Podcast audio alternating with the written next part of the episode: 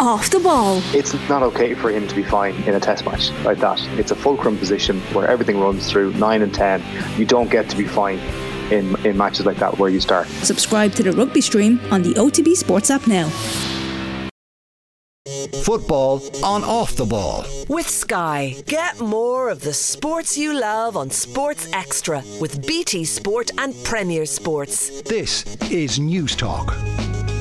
You're very welcome back. So 33 minutes gone between Wales and the USA. It's nil all in that game. Already today, Senegal nil, Netherlands two, and England, as we were just discussing before the ad break, they're 6-2 winners against Iran. Very happy to bring in Mr. Pat Nevin, who's over in Qatar. Good evening. Thank you very much for joining us.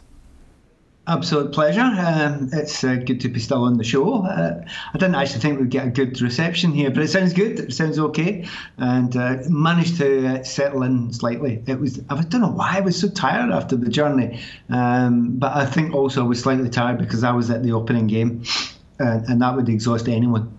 Well, indeed. Give us your early impressions of this World Cup on and off the pitch. Um, I love to go to anything and try to be as open-minded as uh, as I possibly can be. That's what I want to be. I we all have our biases and we all have where we're coming from, and I had all sorts of caveats to what I thought about the stadiums. You know, beautiful stadiums, but they cost a lot in money and in lives um, but also you know the regime that we're under just now. Um, if, if, you're working in Qatar, uh, so you take all those things into account, and then you just say, right, okay, what do the Qataris think? What do the people who are working under the Qataris think? And then you eventually get past all that and think, okay, we've got a World Cup on there. Um, how's that going to look? And it's a bit weird. I have to say, you know, it is quite weird. Um, it's unbelievably well organised, uh, but I would say the rent a crowd that they had in for the Qatari first game was conning nobody mm. from like a minute in. I mean, really? Honestly, it was a big. I was five minutes after half time, and I said, uh, when I was doing the commentary, um, I don't think they're coming back. I don't, I don't think the fans are coming back. You know, the Qatari team didn't turn up for the first half, and the fans didn't turn up for the second half. And I'm going, Uh, I've been here before. This is my third opening World Cup game, right? There's a ceremony, and the vast majority of people aren't football fans. They're there to see the ceremony, they couldn't care less. And nowadays, when you've got the mobile, you just take the picture and see I was there. Right? So I'm trying to engage it all by the first game, but it, it does seem a bit, and, and I use this, I'm trying to use the right word for it, it's a, it's a bit soft. It really is a bit soft. It doesn't feel right. It doesn't feel passionate yet. Mm. Um, it may well turn into that. Um, the fans are fabulously well behaved. It's very nice so far. All that sort of stuff is is is absolutely fine.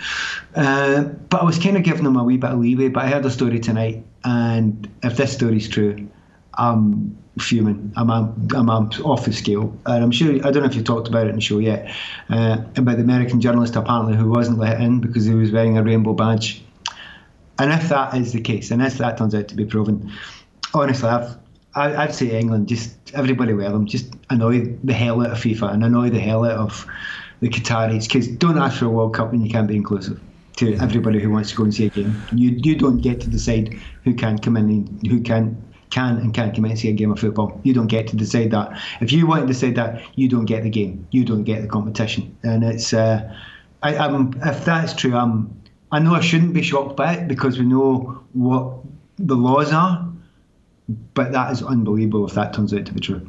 But we've seen a, a foot put down in the last 24 hours by FIFA, uh, really by Qatar and by extension FIFA, on the One Love armbands. And we've seen the climb down from the European countries. Harry Kane, Gareth Bale, any number of other European captains and, and managers had talked in advance of this tournament about definitely wearing these armbands. And mm-hmm.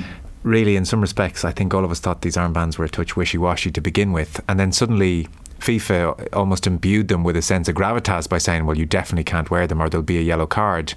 And what followed on the back of that threat was the joint statement from the federations, joint one from all these European countries. As national federations, we can't put our players in a position where they could face sporting sanctions, including bookings. So we've asked the captains not to attempt to wear the armbands in FIFA World Cup games. Are you disappointed with that decision?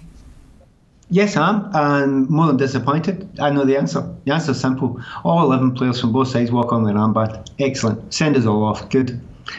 Because uh, the only reason this is happening with FIFA is because they think they're going to lose the money for the television. That's this is what this is. This is the television money. It's always always been about money. This, and we know it's always been about money and corruption, right? So it's all about money but they, they got it. So you, you start behaving yourself. The fact that they're not behaving themselves now, not doing the right thing now, don't not even coming close to it. Okay then, football.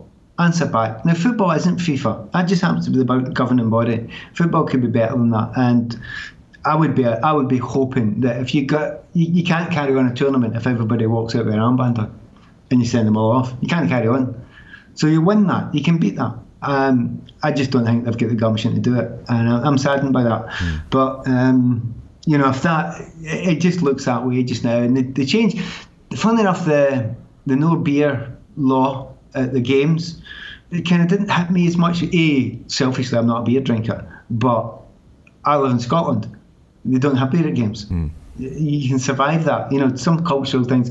I get the culture. This is something completely different. This is, you know, you know, it's, it's bizarre to do this. The other thing is, and this is the subtlety of it, they're not banning gay people coming in. They're banning people making a statement, a political statement about it. So that's a different thing, isn't it? That's a very different thing. And you have to kind of slightly pause for thought when you do that. But even so, if they're going to decide what I can and can't do, what if they decide tomorrow, uh, we're not letting red haired people in? Well, Gianni Infantino was once a red-headed man, as we know. Patton suffered incredible hardship as a result. So they'll never do that. Um, doesn't this expose, though, unfortunately for Harry Kane, who always seems like a very decent person, and all the other European countries and their managers and the various captains and the federations, it does expose the extent to which to which uh, this armband protest was not heartily felt. It's not something they're willing to take any consequence for. And I thought a yellow card actually was kind of a, not a bad deal. You know, I mean, if there were points deductions here to be discussed, then I could see how the federations and the team and the management would be looking around saying, well, do we want to put our, our performance at this tournament in total jeopardy? But a yellow card? I mean, I like. It. No, but this is no. That, but like you have to look at the rules. It's not that. It's not that. Honestly, the rules are if you're inappropriately dressed, right, and wearing something that is the, you know, it's making a political statement or whatever, you will get booking. Yeah. Then you remove it. What if you don't remove it? That's the point, isn't it? So you walk on with the band, and the referee gives you a yellow card. You going to just take it off then? I don't I think that's the deal. But I wouldn't think. I, I would think my penance uh, for wearing this is a yellow card, and I'm leaving it on, and off we go. I've taken the yellow, and, and we. You think that the match would almost not begin until it was removed? No. Yeah. So you, so if you're wearing it to say I'm proud of wearing it, yeah, and I'm happy to wear it, and then you get a yellow card, you look weak taking it off. You can't. No, I, but I would have thought the referee says, "Well, we'll start the game." Inappropriately, but you're still inappropriately dressed. You can't start a game with only one boot on. Okay. You have to be dressed correctly for a game of football. Okay. So there, you then get into another position where, where do you go from there? And it escalates, and which which I would be happy. Can, can I take it down a slightly different direction? Yeah, yeah. I like where you're going there because I think we're both trying to get to some roughly the same place. Uh, the football can push back. Football's pushed back before when players started taking the knee. That wasn't the associations that decided that. It wasn't them. Mm. That was footballers that decided that. And eventually, with weighter numbers, they did the two whistles and people took the knee and it became accepted for a while. Now, whether you agree or don't agree with that, it's neither here nor there. They can have an effect football people and football players over the years have bounced these people into these things. I know it. I've, I've been part of some of these things. The, the anti racism stuff that they, they would never ever allow us to do, which I always did. They are now the, the main proponents of it.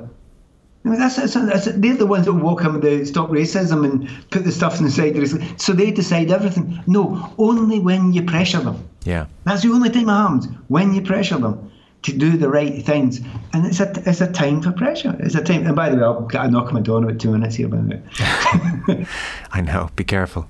Uh, what further, I suppose, exposes the weakness, frankly, of the English Federation and all the other federations was the Iranian players refusing to sing their national anthem.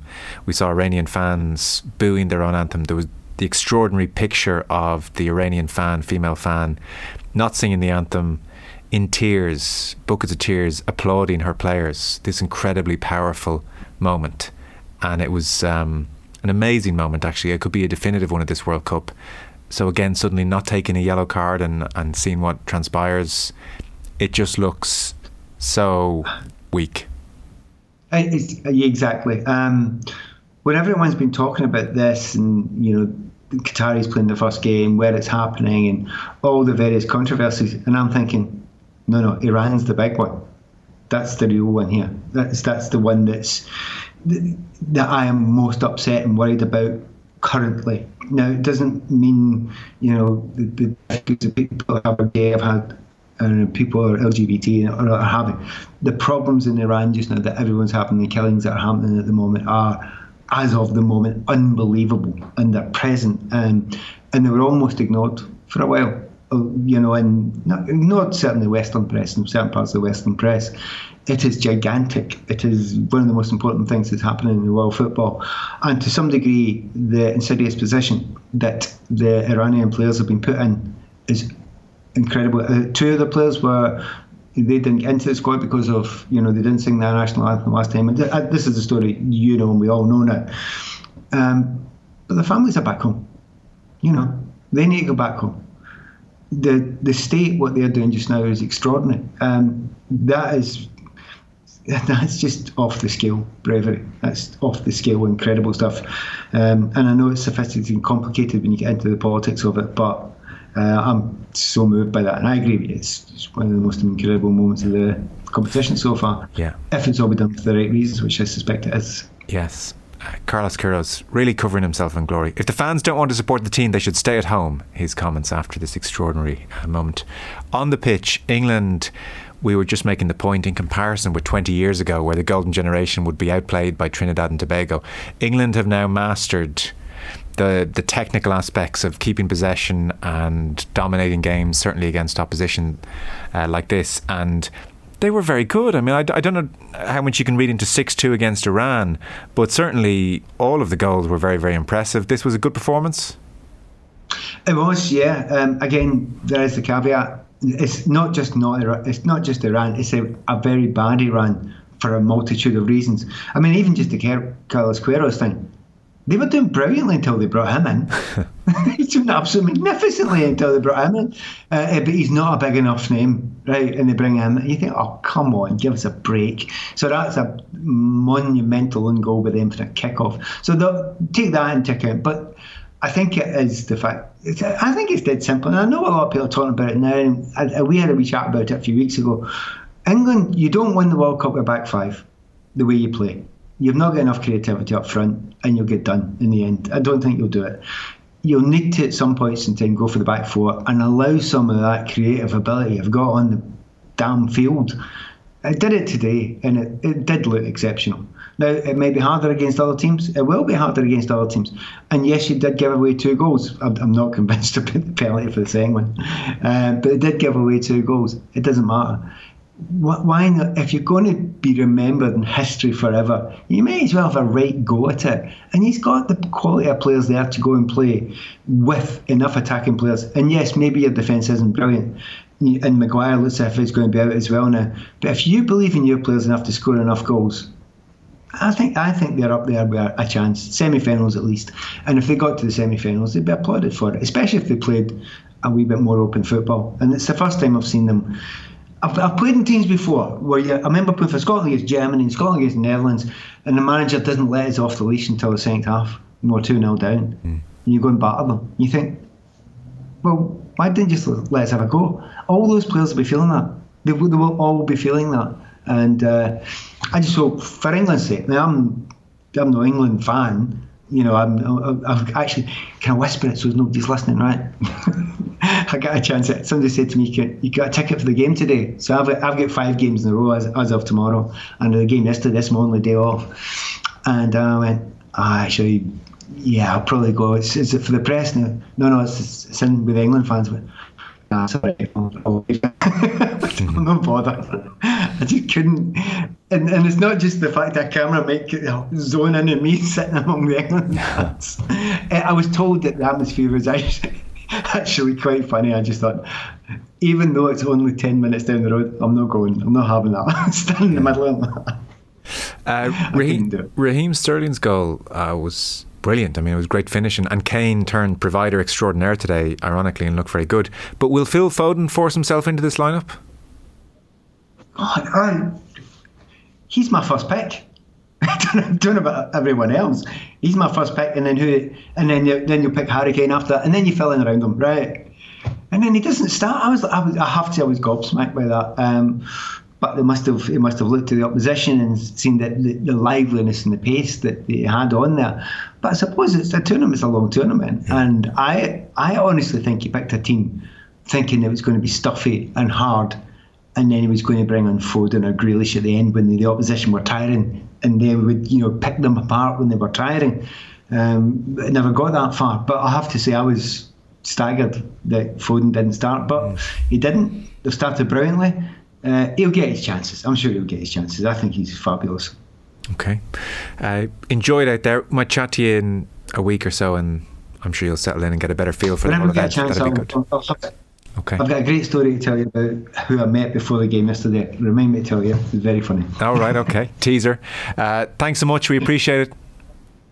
All right, take care. Bye bye. Take care. Pat Nevin with us live from uh, Qatar. And I should let you know as well in the Wales USA game that Tim Weah, son of George, 22 year old Tim Weah, has scored for the USA against Wales. So it is 1 0 at half time to uh, USA against Wales.